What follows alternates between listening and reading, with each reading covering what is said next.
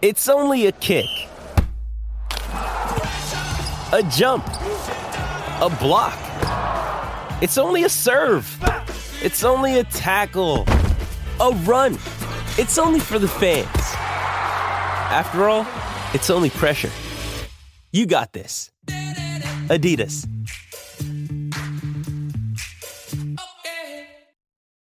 When you need mealtime inspiration, it's worth shopping Kroger, where you'll find over 30,000 mouthwatering choices that excite your inner foodie. And no matter what tasty choice you make, you'll enjoy our everyday low prices, plus extra ways to save, like digital coupons worth over $600 each week. You can also save up to $1 off per gallon at the pump with fuel points. More savings and more inspiring flavors make shopping Kroger worth it every time. Kroger, fresh for everyone. Fuel restrictions apply.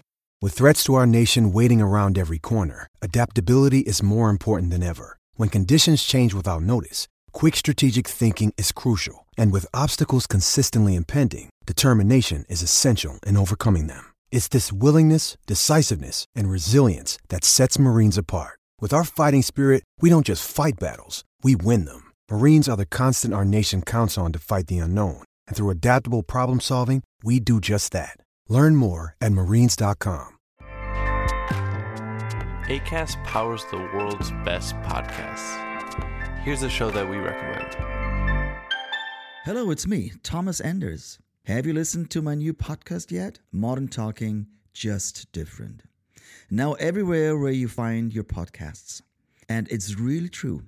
You won't get closer to me anywhere else, recorded in my living room. I'm looking forward to meeting you now in your favorite podcast app, Modern Talking, just different. We have a date. ACAST helps creators launch, grow, and monetize their podcasts everywhere. ACAST.com. Peacock streaming the biggest live events from Super Bowl 56 to complete coverage of the Winter Olympics. It's all the unbelievable sports to love. Sign up now at peacocktv.com.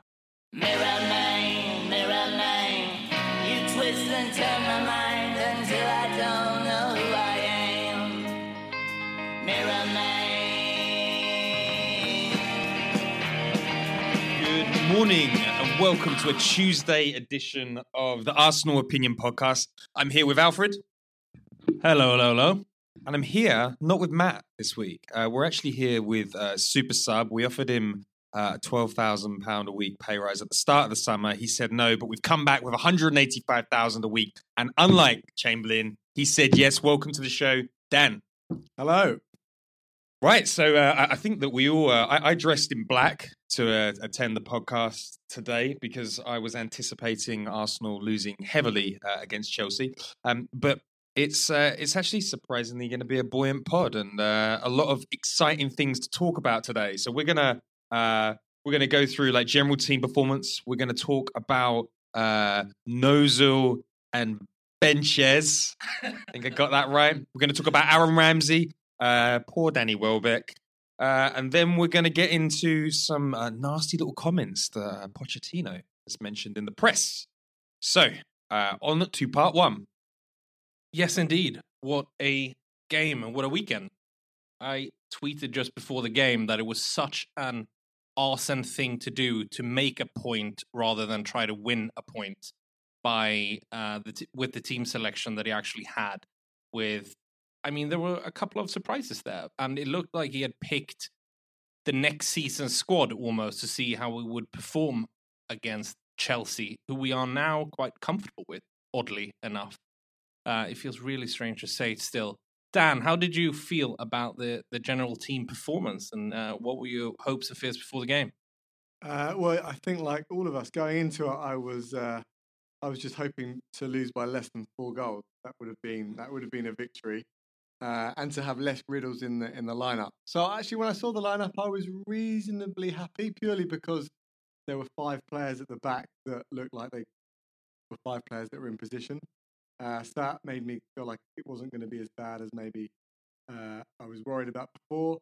Um, I guess the lineup, in retrospect, made a lot of sense. But at the time, I think I was very nervous about be playing. Thought we'd be kind of run over. Um, so yeah, I was I was kind of nervous, but unnecessarily it, it seemed. How did you feel about about Welbeck up front?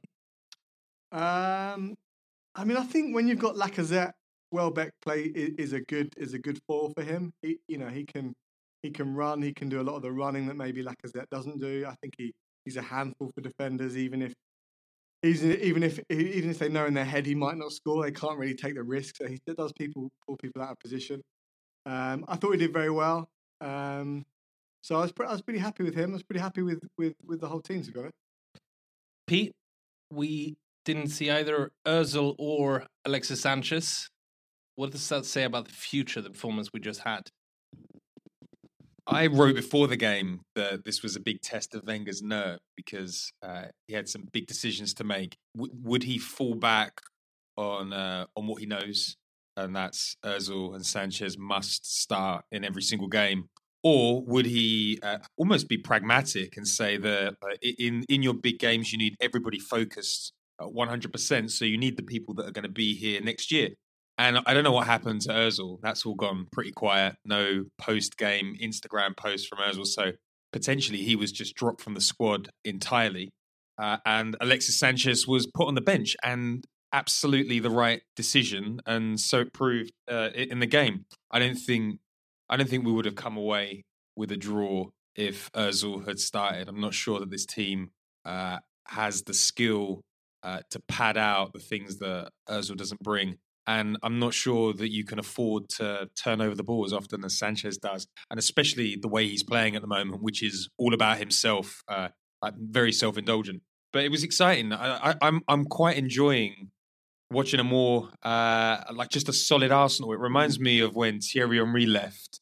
Uh, and like the weight was lifted for Adebayor, and he had an incredible season. Or even the season after we lost eight two to United, and we signed like some very robust uh, players. We brought in Mertesacker and Arteta, and it wasn't the the dreamiest of teams, but they just went about their their job and, and pushed us into fourth. So I'm hoping that putting players in that have got a bit to prove this season uh, could be the formula um, heading forward. I mean, it really was. I mean, have we seen the the start of a new project in uh, Project Loyalists? Because everyone on that pitch uh, you knew was excited to be on the pitch and was going to give all all they had. I mean, with Oxlade not with us anymore, and there, I mean, there was there was no doubt that everyone there was trying to prove something, which I thought was quite magnificent to see, and to put a squad like that to the test away at Chelsea and see the performance that they put in, I thought was really, really, really cool. And without being too David Brent about it, I think the key word is team. Uh, And uh, the only baffling thing for me, I guess, is if he is going to get into kind of the, law, the what do you call it? Project Loyalists. Project Loyalists, which sounds like an entirely different problem for the UK government to solve in a, in a foreign land. But um, but uh, if he is going to do that, then uh, then why keep Sanchez? That, I mean, that, I mean, it's probably uh, another discussion. But I think that you know it did seem like the team was gelled and the team knew what each other was doing. And there may have been also a psychological element that they were like, right, well, if we want to, you know, if we, there were some people there that kind of were given a bit more trust than maybe they have in the past. If, if you are a player that's been put in a team in place of Sanchez or Ozil, then I think, and, and you believe that's on merit um, rather than because you know they're out the door, then that's going to buoy you. I think that's that was, I mean, hopefully a sign of things to come in terms of Wenger's like uh, having some balls. And people have been saying for years now that you can't have Özil and Ramsey on the pitch at the same time, and it feels like that maybe was more evident than ever. Yeah. Well, we also know about Ramsey when he's starting to uh, to get into shape and and get a run of form is that he'll probably be injured in about two or three games. Just as we saw, Welbeck is now out for a month because he's finally hit his stride. Uh, but it was it was interesting to see Ramsey, I thought, and the leadership role he immediately took with with Özil gone. How do you feel about Aaron's performance, Pete? I think that was the performance that we've been looking for since 2013. But I also think that there are always three or four games every season when he comes back where he plays like that, and, and like you say, then he's out for three months and it's uh, it's season over. And somebody was um, somebody was jibing me uh, online like they always do, Uh, but somebody said because I said, did anybody miss Özil? Most people, like, I, I genuinely d- didn't notice that he wasn't on the pitch. I tuned in late, um, and no, nobody noticed. But somebody was uh, uh, came back at me and they said, "Oh, you know, you don't under, understand um, what the number ten role is." Right? This this Arsenal fan had convinced himself that the way a number ten plays is the way Özil plays, and that's actually the he's probably the one player in Europe who is allowed that freedom where it's okay for him not to track back. And like we've said before, it's okay for him to play that quarterback role. I thought it was refreshing to see Ramsey almost take notice. Like, this is my chance to get a number 10 role. This is my chance to show that I can play in a different way uh, to Ozil. And this is my chance to, like, he's in the last year of his contract as well. So he's got a lot to prove going into this summer. He either wants a new deal and he wants that number 10 next year, and he probably won't get that at any other club in Europe or he wants to push for a move and see what he can shake out because we know he's got desires to go to Spain. But on the Chelsea performance, um, I thought it was disciplined. Uh, I thought it was exciting. I thought he was super unlucky when he walked through Chelsea's midfield and defence and then uh, then hit the post. And like even more unlucky that Lacazette blazed over. I mean, I know that he's not quite uh, adapted to the start of the Premier League yet, but you put your house on him finishing that normally. Um, but the but the real question is, as it is always with Ramsey, like, can he manage 40 games this season? Can Arsenal manage his fitness? Um, and like, jury's out because I was al- almost saying before the start of the game um, that Danny Welbeck is due an injury, and, and so it's come. And now we're going to go through stuttery form, and the, like a world class team uh, has to keep the players uh, on the pitch, and, and we're struggling already. I think one of the interesting things with Ra- Ramsey's performance as well was a it was the first kind of real real partnership seen with with Xhaka, where they were actually covering each other and they they played really really well together. I thought, but to your point earlier about Iwobi, as soon as Ramsey went forward, Iwobi went back and covered for him.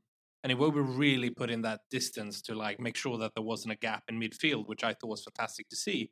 And then Lacazette and Welbeck um, joined kind of in the attack with with Aaron. And I, I think that's like a key point for whoever is up in that in that top three whenever Ramsey plays is that they need to drop back. And that that really needs to be a player that does that every time. And I thought that was uh, it felt like that was the marching orders of Iwobi, or Iwobi gave himself those marching orders. If we're going to be a bit more fair on Wenger, and I, th- yeah, I, I think that was really really cool. So before we get into you know sort of final conclusions on this game, um, I wanted to discuss uh, a slightly sensitive subject, uh, and that's our most expensive signing of all time, Lacazette. Um, what what do we think? Uh, what do we think about his impact on the side so far? Uh, I mean, he's scored a few goals. He showed some promise, um, but he did miss two very simple chances um, at the weekend. Do we give him more time, or do we have to accept that we're not buying from the elite bucket at 55 million? Like it's you know it's double that if you want, and we just got accept that maybe we've just got a faster Giroud. What do you think then? Uh, I'd take a faster Giroud. That would be that's okay. I mean, no, I mean, I, I think uh, I'm I'm happy with him so far. I think um, we've kind of cried out for players that maybe just put the ball in the back of the net, and if we create enough chance around the box, he's I think he'll invariably be the guy that ends up side footing it in or blasting it into the net from from seven or eight yards, and that's that's kind of what I think we've missed. Um, so yeah, I don't think he's setting the world on fire. I think that you know I don't think he's he's gonna he's gonna trouble you know uh, World Player of the Year or anything like that, or even go down as a club legend. But I do think he he, he gives us some end product and stops us being quite as kind of impotent. So I don't know. I, I'm kind of I, uh, early season. I give him seven out of ten. I think it's you know strikers needs more than anyone else be confidence players, and we haven't really instilled him with confidence yet.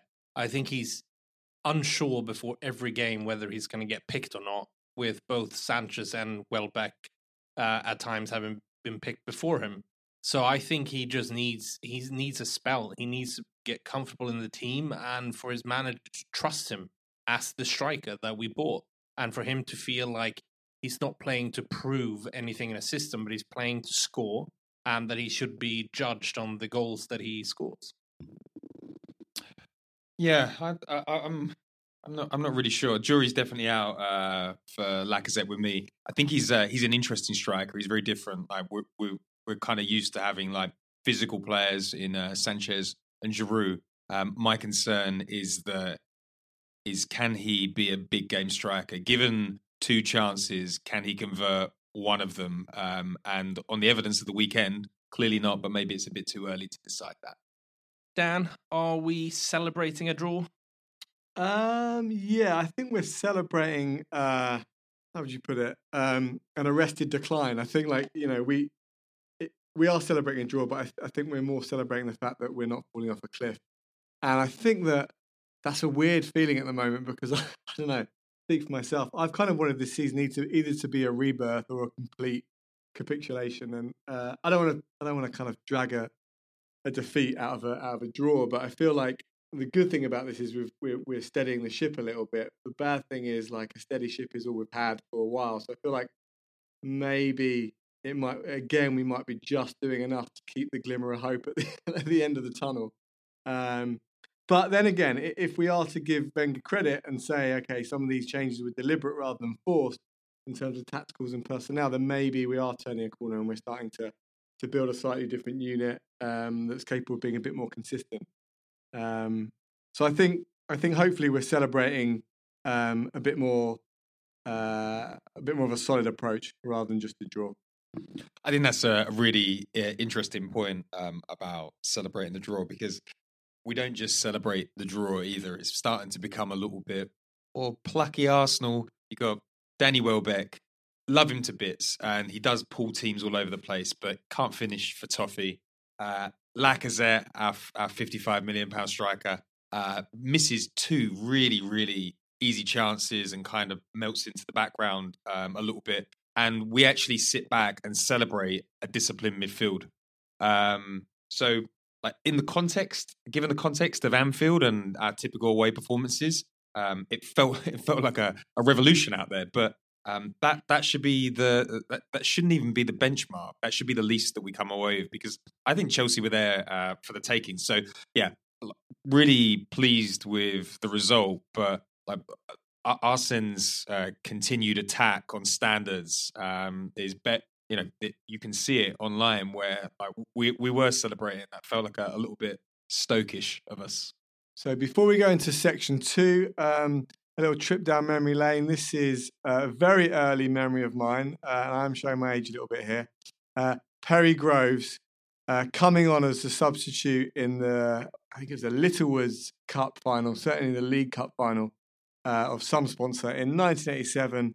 Uh, very, very tight shorts, uh, skimping down the wing, uh, crossing the ball for Charlie Nicholas and, and winning the game for us uh, against uh, against Liverpool. Um, I remember that because I went straight out into the garden uh, and pretended to be Perry Groves with my brother, um, which is probably the first and only time I've impersonated ginger man in my parents' garden. Groves. He's away from Gillespie. Nicholas and Rocastle in the area. Nicholas! Yes! Got a deflection, I think.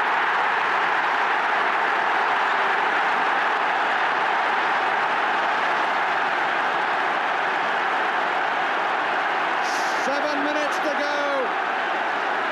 And Arsenal have the lead. And it was the substitute who made it. And Nicholas who scored it. Groves away from Gillespie. Yes, it got a deflection. Grobbelaar was going the other way. I think it came off Ronnie Whelan.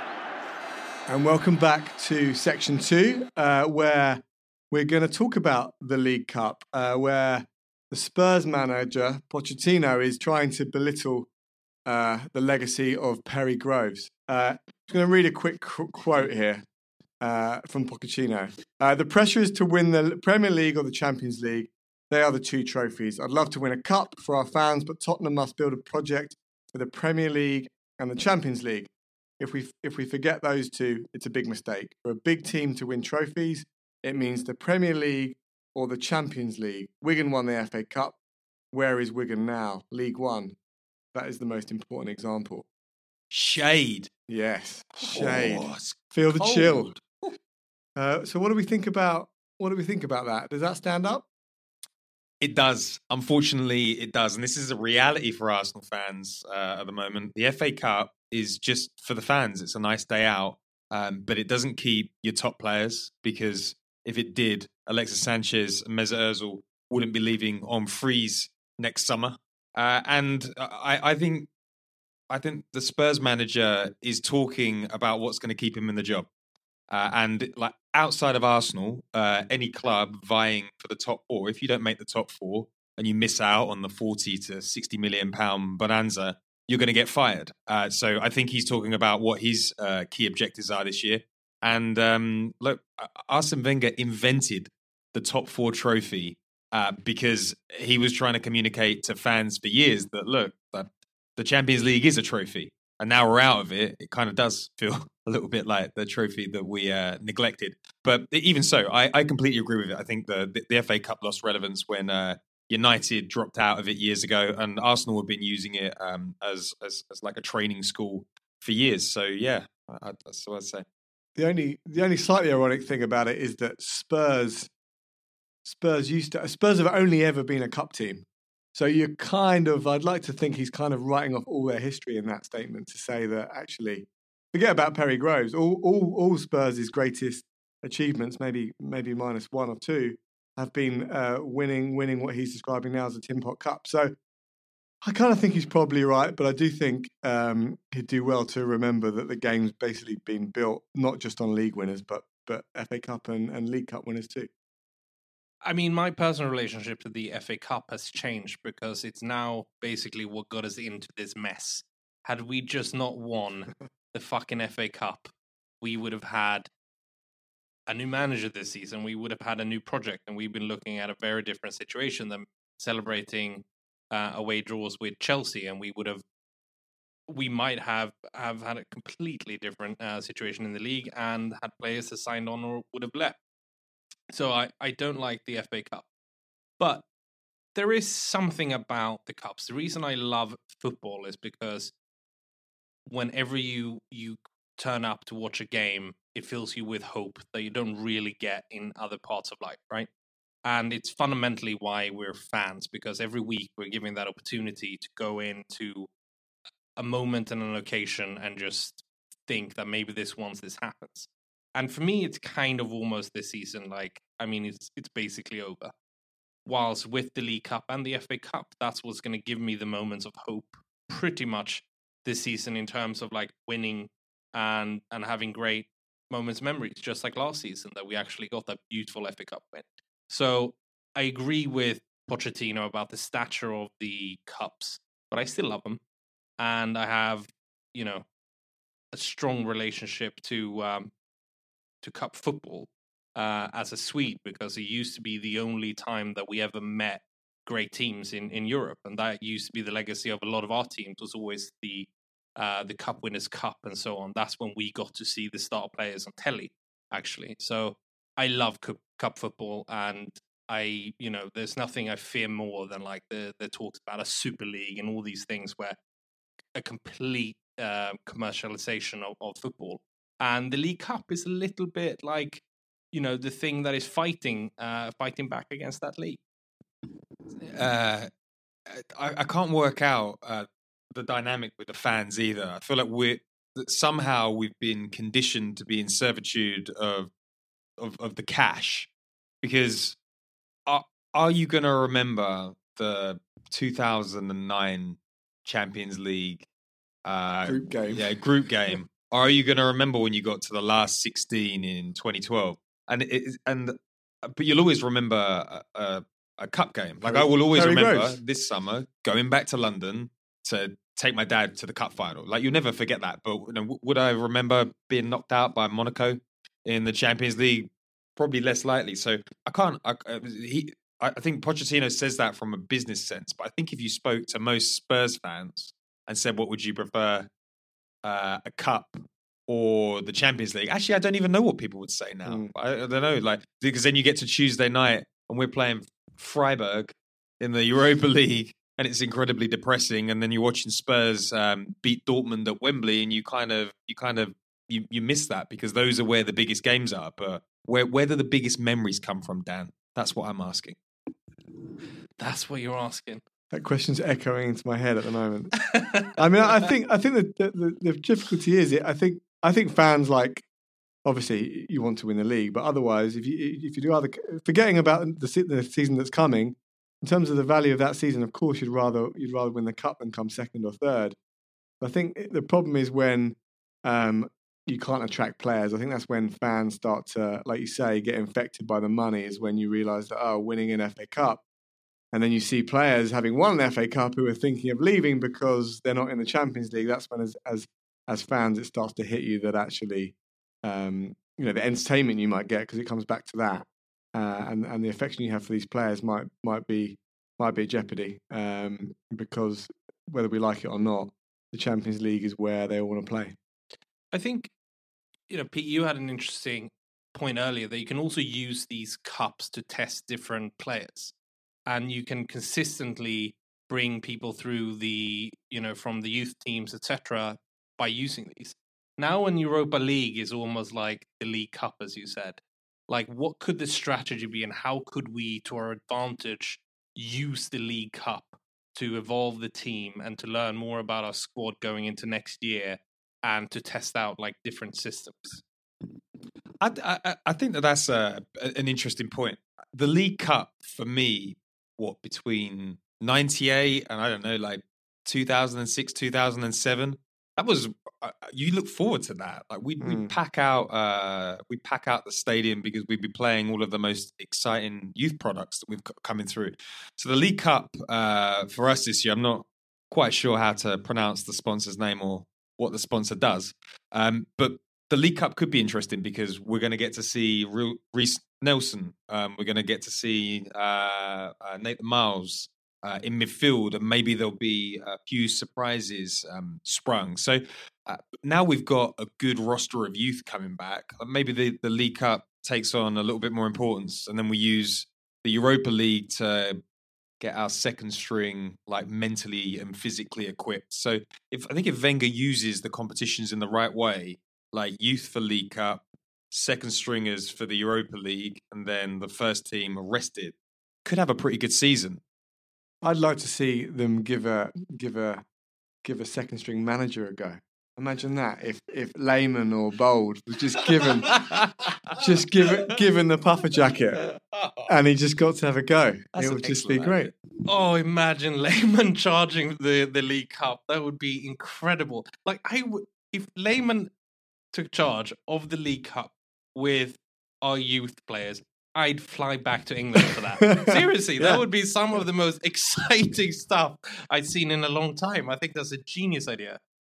Did- uh, talking of um, uh, like flying in managers, did you see that uh, uh, Jonker and Ljungberg were fired over the last couple of days? Oh really? What for? Uh, for being uh, absolutely shit, I believe. I thought that was a kind of that was I didn't think that was frowned upon. Yeah, I think, yeah, I think they've uh, yeah they've been uh, they- they they've been moved on. So it'd be interesting to see whether Freddie Ljungberg comes back. But I'd also be interested to know whether uh, have you is, has there ever been a case where a manager lets his assistant take over for the League Cup games? Are you allowed to do that? I don't know. I mean, I, I don't want to start a revolution here, guys. yeah, but well, one for the audience, a good idea. So I'm so excited to be leading uh, this final section because we get to talk in depth about uh, about the fight for seventh place that's going on this season. We're playing uh, Tony Pulis and uh, West Bromwich Albion. They started the season well uh, with strong wins um, against Bournemouth and some other team I can't be bothered to look up. But uh, recently, they've drawn to West Ham, they've drawn to Stoke, and they lost to Brighton, giving Chrissy Hughton his first uh, win. Uh, but the big talking point has to be the return of Kieran Gibbs. Dan, how do you feel about seeing the big man back? Um, yeah, I mean, it, I just would be interested if he gets any sort of reception. Like he's just so, so irrelevant. I just think that, that he's probably going to come into the tunnel thinking, "Oh, they're going to boo me. I'm going to get a cheer," and it would probably just be crickets. I think. Imagine, I mean, I don't really care at all. imagine that 10 years at a club and you're so irrelevant, fans just can't Mm. bothered to even give you a round of applause. It's going to be pretty depressing. I think so. Alfred, how excited are you to see uh, one of your favourite left backs ever? You mentioned to me in the pub the other week. Tell us how you feel. That's an absolute lie. Uh, he is not one of my favorite left backs ever. Neither is Monreal, by the way. Did you see the the shit that Paul Merson gave him? He said that he would not field him in the League Cup. Even he was slagging off Monreal real badly uh, and said that he was an atrocious defender. I also know that Lee Dixon kind of is not a big fan because of his uh, lack of physicality. Anyways, that was a little bit of a tangent. Kieran Gibbs, Gibbsy, it's going to be nice to see him.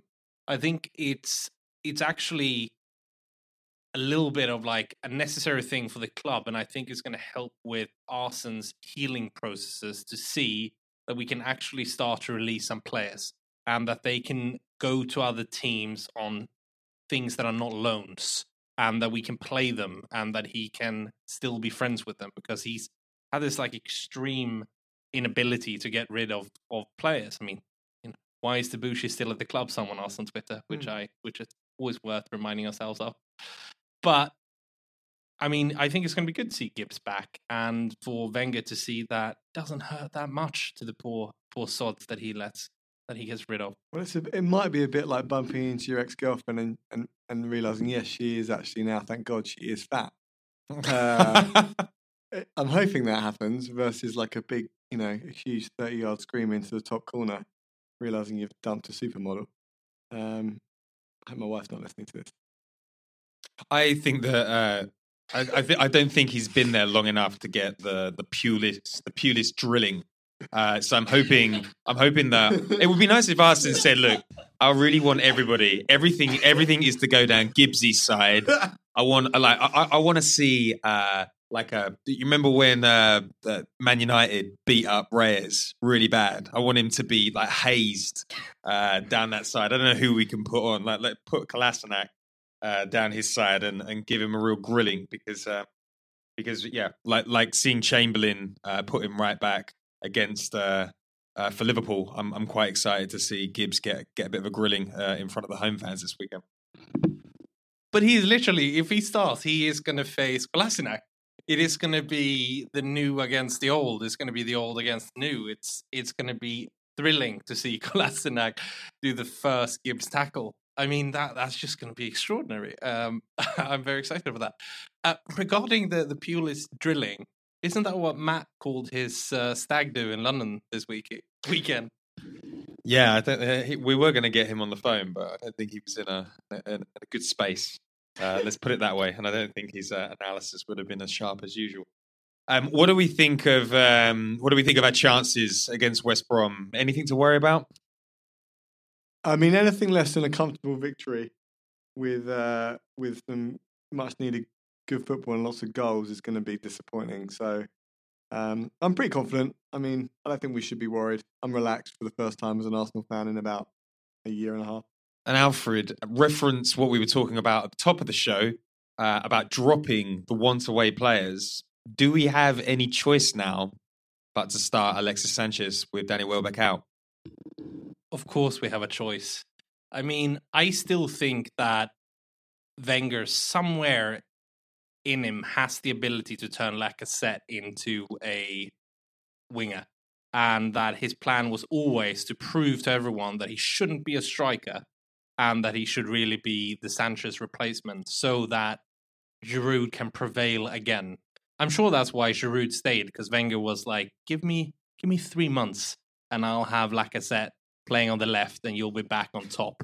Don't worry, Uh, this this guy's knocking on the door for your French your French position. But if we fuck him up by putting him on the left, you're playing the World Cup and everything will be fine. I, I, I don't think it's an outrageous suggestion if we're playing against uh, the mighty Jonny Evans and uh, and a Pulis side to start Giroud. Do you think it's as simple as Wenger's just going to uh, bring Sanchez in on the left and give Lacazette another go in the middle, or do you think he's now a bit of a pragmatist and uh, Lacazette's probably going to struggle um, uh, against a team that is going to absorb his his physicality? I'm hoping, in terms of Lacazette, I just hope he either plays up front or not at all. I mean, honestly, seriously, it, putting him wide would just be terrible. I mean, he is not. He's not. He's not a wide player. He can't cross. He's good at one thing, which is scoring goals. Put him in the middle, let him score some goals, or give him a rest. Boom. Uh, I I agree with you. I think you know I said earlier that Lacazette needs to be given confidence because we haven't given him, um, we haven't given that ingredients to his game yet, uh, which is a shame. And Giroud is going to be a perfect impact sub in this game. I think that's is how we're going to win it. Is him heading a winner in the the 80th minute after we have tried to penetrate their their deep lying uh, defense for about 75 minutes without any magic in the middle. Okay, cool. So everybody's positive about the win. That's excellent. So I think that that's uh, the perfect time to round up uh, a highly energized show. So I would love to say thank you uh, to Dan. Thank you. And I would love to say thank you to you, Alfred. And I'll uh, and I'll leave it to you now. What do you want to say? Thank you so much, Pete. You know what I want to say. I want to say ciao for now. Oh God.